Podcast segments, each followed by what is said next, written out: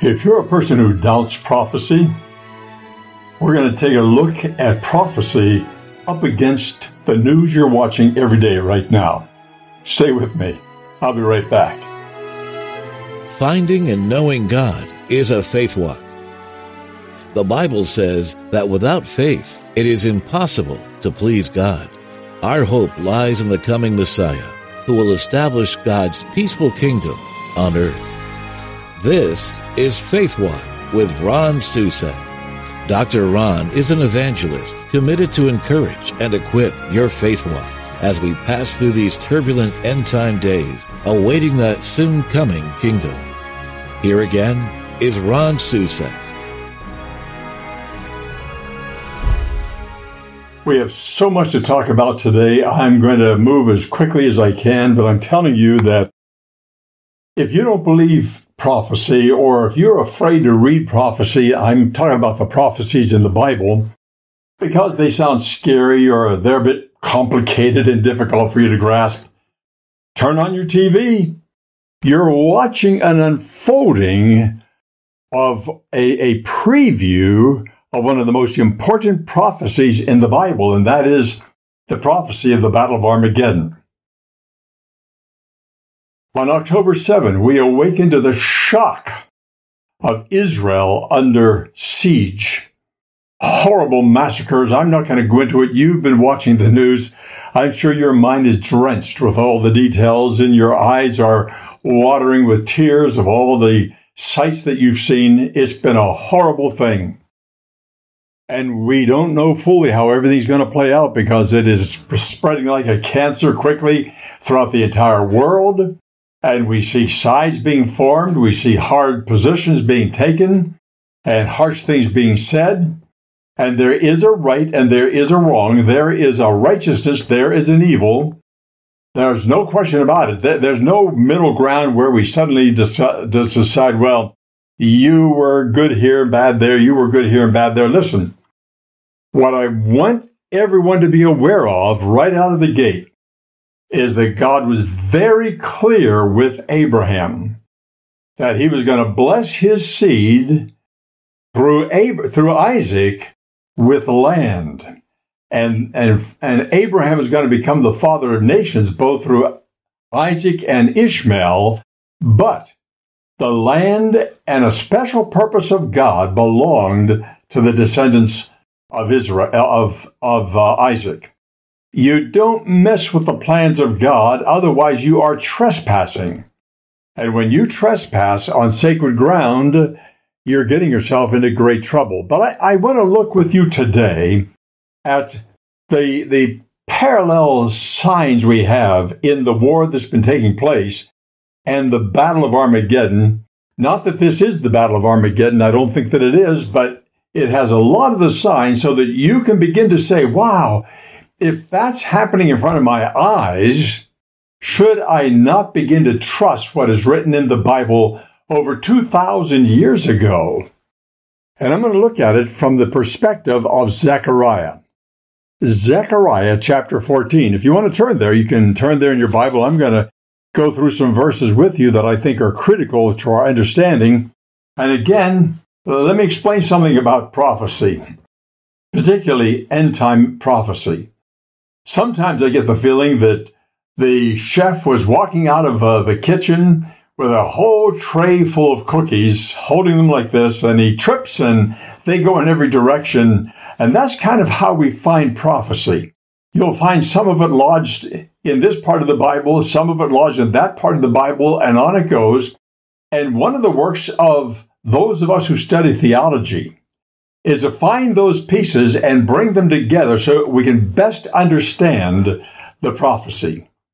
And even then, there's an element of faith because we've got to trust God that whatever it is, whatever we think we have put together by way of here's how it's going to work, we've, we are not here just to follow a plan. We are here to know God trust God, and believe God even when we can't quite see where He's going. That's very important.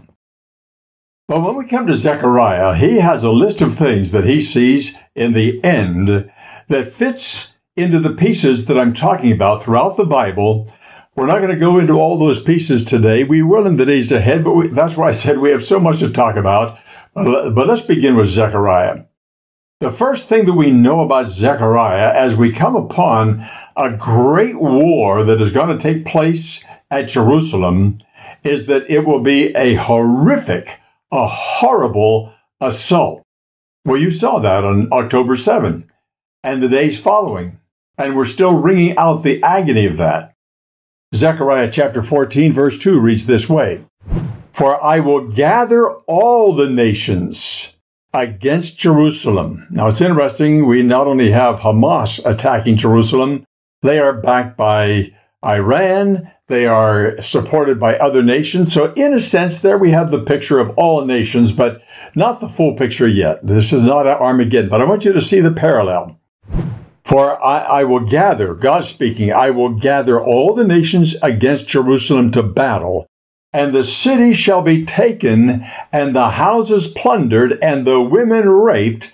Half of the city shall go out into exile, but the rest of the people shall not be cut off from the city. Pause there. That's not happening in this event. That's why I'm saying this is not Armageddon.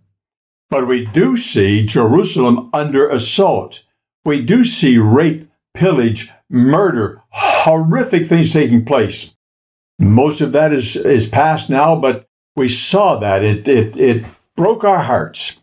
Well, when it comes to the Battle of Armageddon, just prior to the events taking place, us, Israel will come under siege, and you will see the same type of situation we saw on October 7, only much worse. Then Zechariah goes on to say, But the battle is the Lord's. Israel cannot defend itself in this situation. It's under a siege by the nations of the world. And here's what's interesting. You may say, Ron, oh, that can't happen.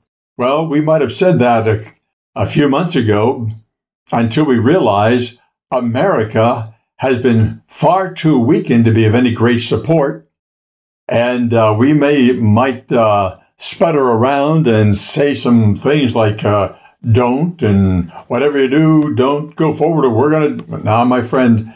The world is already laughing because we have stumbled far too badly already. So my point is, if that can happen now, understand that superpowers can be taken out of the picture very easily by the hand of God by putting foolish people into power. That happens. That's happened historically. Every great empire of history came down primarily because of internal craziness in governance. And then came in the external forces that took them out. And that's what America is up against right now. We are under a great threat. But I'm not getting into that sermon right now. I just want you to see the parallel that America has been weakened. Now, God may strengthen us again. I hope so. But right now, America is too weak to be of much value. And the nations of the world are stirring and aligning and rising up. Well, it's going to be far worse at the Battle of Armageddon, but we now have the parallel. But the interesting thing is that Zechariah sees this as the battle of the Lord that the Lord is going to do something about this. Zechariah 14:3. Then the Lord will go out and fight against those nations as when he fights on the day of battle. And that is when possibly we find in another scripture that when the Lord comes, 100 pound ice balls will fall on foreign armies surrounding Jerusalem and surrounding Israel and wipe them out completely.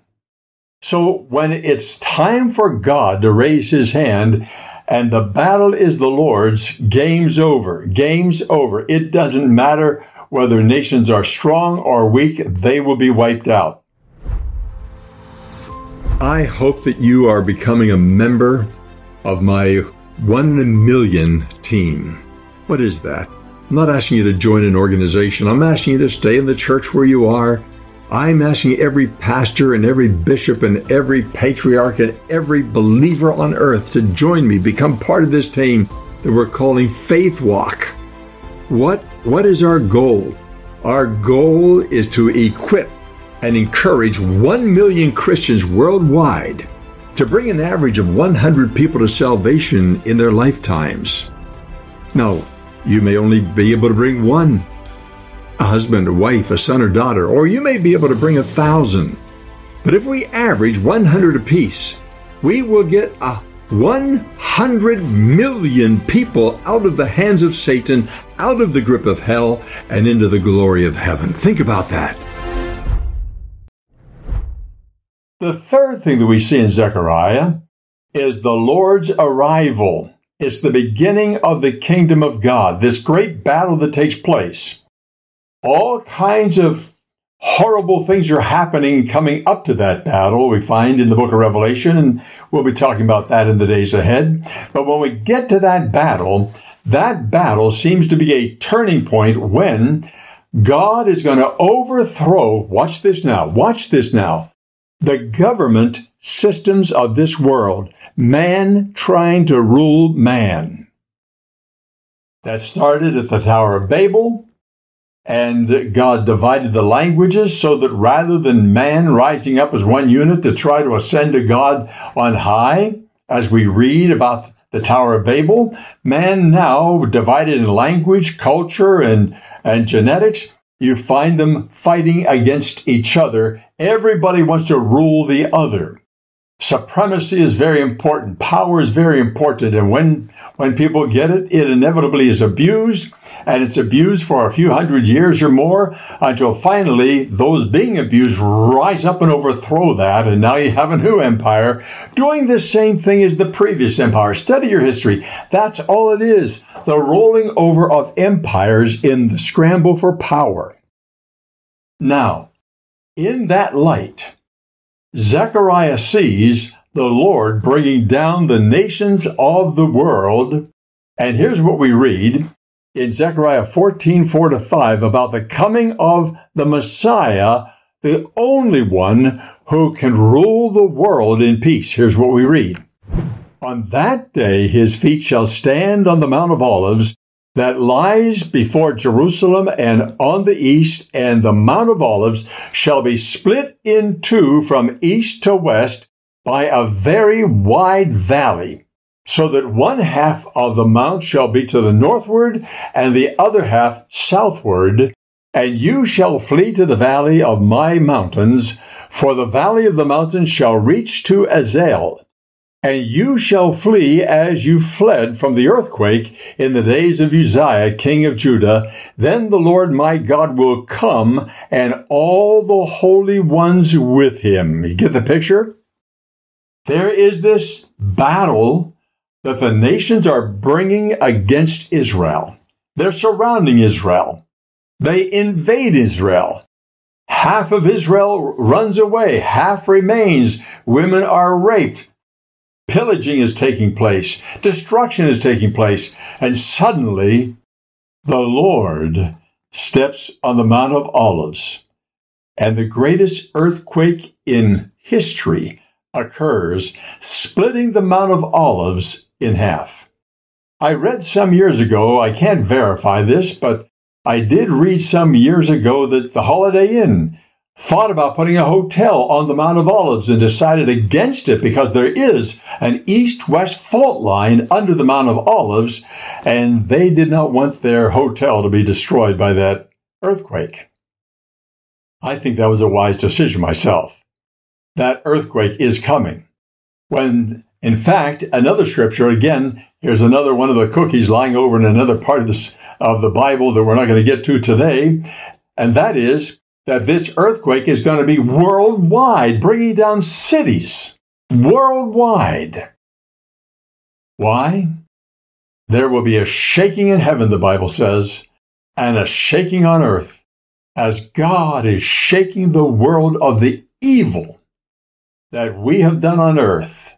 And remember that when Adam sinned, that sin not only brought down humanity, it brought down the atomic structures of our planet and of the whole universe. And that is why we have stars burning out. That is why we have a, a universe that is languishing and slowly dying. And that's why we need a resurrection. No, no global warming people are going to reverse what is happening. Only the Messiah can do that. But here's what I want you to see. The Bible, in another location in the New Testament, says that this is going to happen. The Messiah will come like a thief in the night when least expected. People will be going on as jolly as they were in the day of Noah when suddenly it all comes apart when the Messiah comes. And then, here's what's interesting. When the, the Messiah arrives, the weather conditions are going to change on earth. Here's what we read in Zechariah 14, verses 6 to 7. On that day there shall be no light, cold, or frost. And there shall be a unique Unique means one of a kind. There shall be a one of a kind day, which is known to the Lord neither day nor night, but at evening time there shall be light. Very interesting. I don't know that I have that all thought through. I'm just reading for you exactly what the Bible says, and I know it's going to happen. That's the weather condition that's going to happen in that day when the Messiah comes. The fifth thing that we see is that out of Jerusalem, living water is going to begin to flow. Now, get hold of this. Jerusalem sits 14 miles up on the top of a mountain, sloping 14 miles down to the Jericho Valley, sloping the other way down to the Mediterranean Sea. 14 miles. Way up there, there's going to be a water flow. Well, my friend, all I know is the Bible says it, which means somehow there is going to be a river flowing on top of that mountain. And we learn in other scripture that's going to go into the temple, and that's where they're going to be putting the blood of the animals they're sacrificing as they as we take commun- communion. They'll be sacrificing in remembrance of what was done for them at the cross by Christ, and uh, part of that water will flow eastward down the mountain into the Mediterranean Sea, the other, uh, that's westward, westward, the other will flow eastward down the mountain into the Dead Sea and heal the Dead Sea. And trees will line each side of that river, and the leaves will be used for healing, and the fruit that will be born on those trees 12 months out of the year will be used for nutrition and health. And so we read in Zechariah 14 8. On that day, living water shall flow out from Jerusalem, half of them to the eastern sea, the Mediterranean, and half of them to the western sea, the Dead Sea. It shall continue in summer and in winter.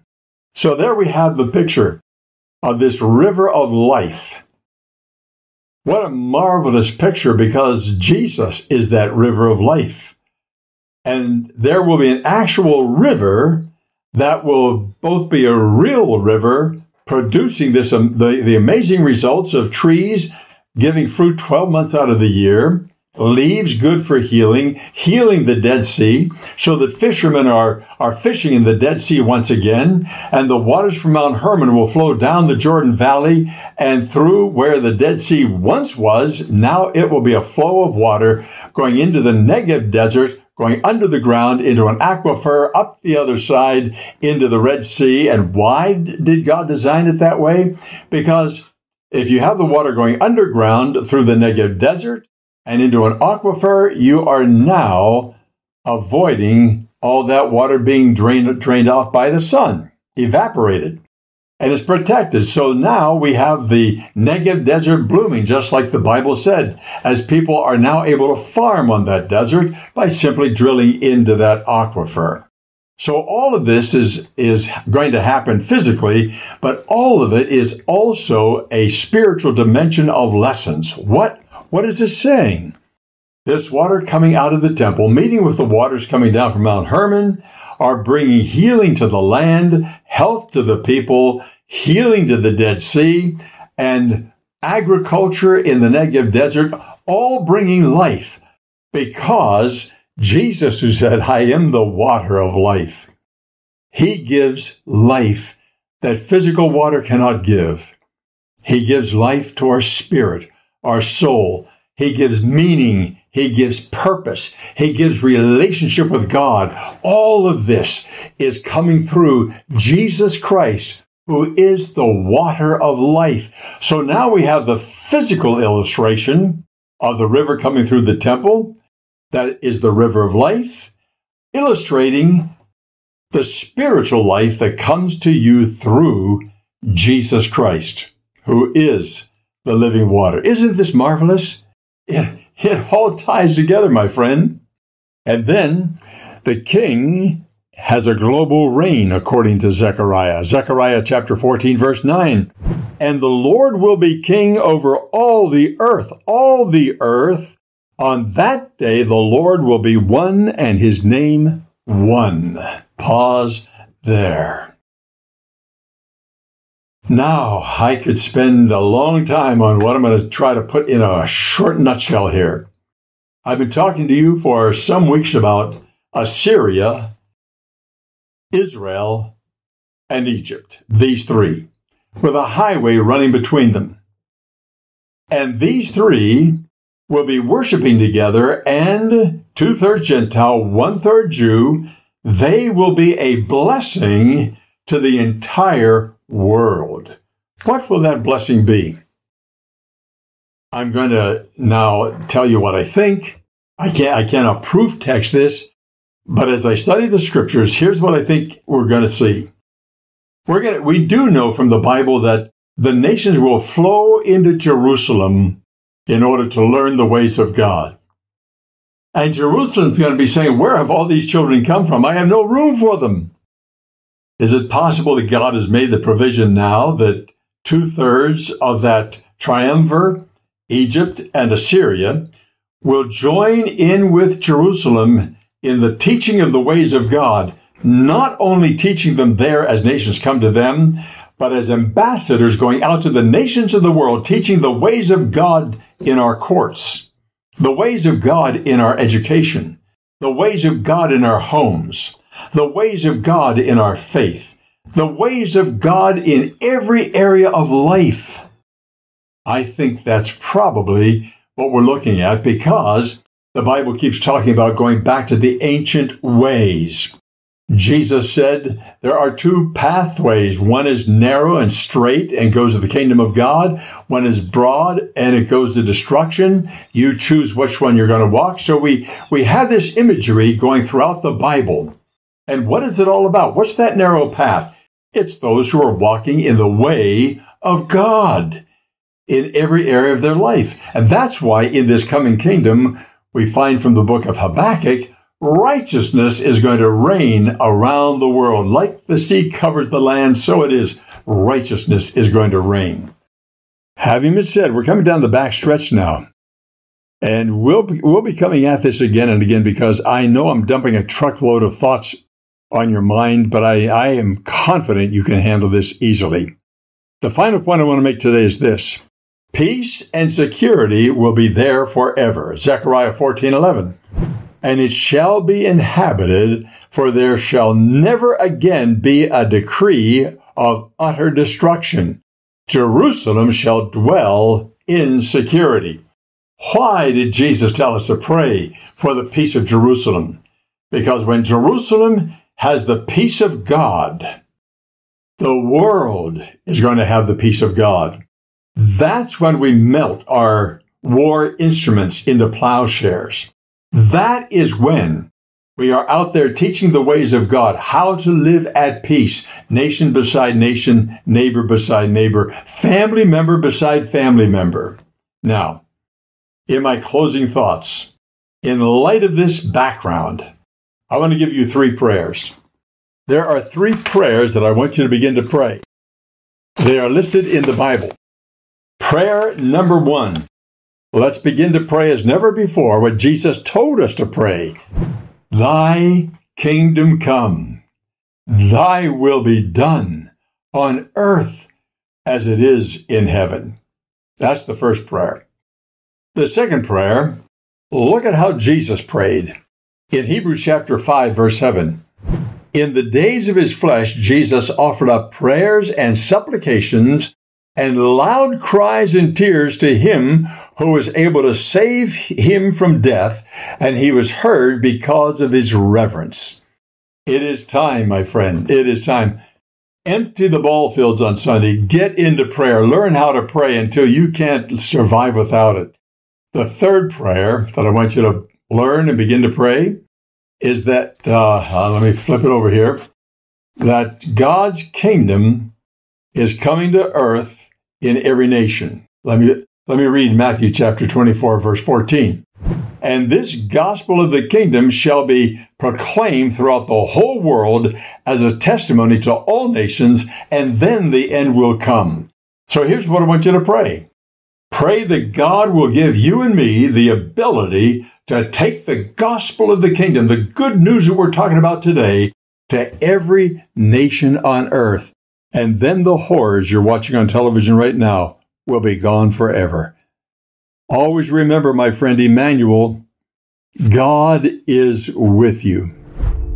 Now, Dr. Ron has been talking to us about the end time days and wants us to prepare for the coming kingdom. And he has written a book titled The Assyrian Prophecy that is a missing part of the end times puzzle. And he who sat on the throne said, Behold, I make all things new. Write, for these words are true and faithful. The world is not ending. God is preparing a new world soon to begin. An ancient nation thought lost to extinction is soon to rise anew to prepare for that day. Isaiah identified this nation in a prophecy that has been hidden in plain sight for some 2,700 years. Its name is Assyria.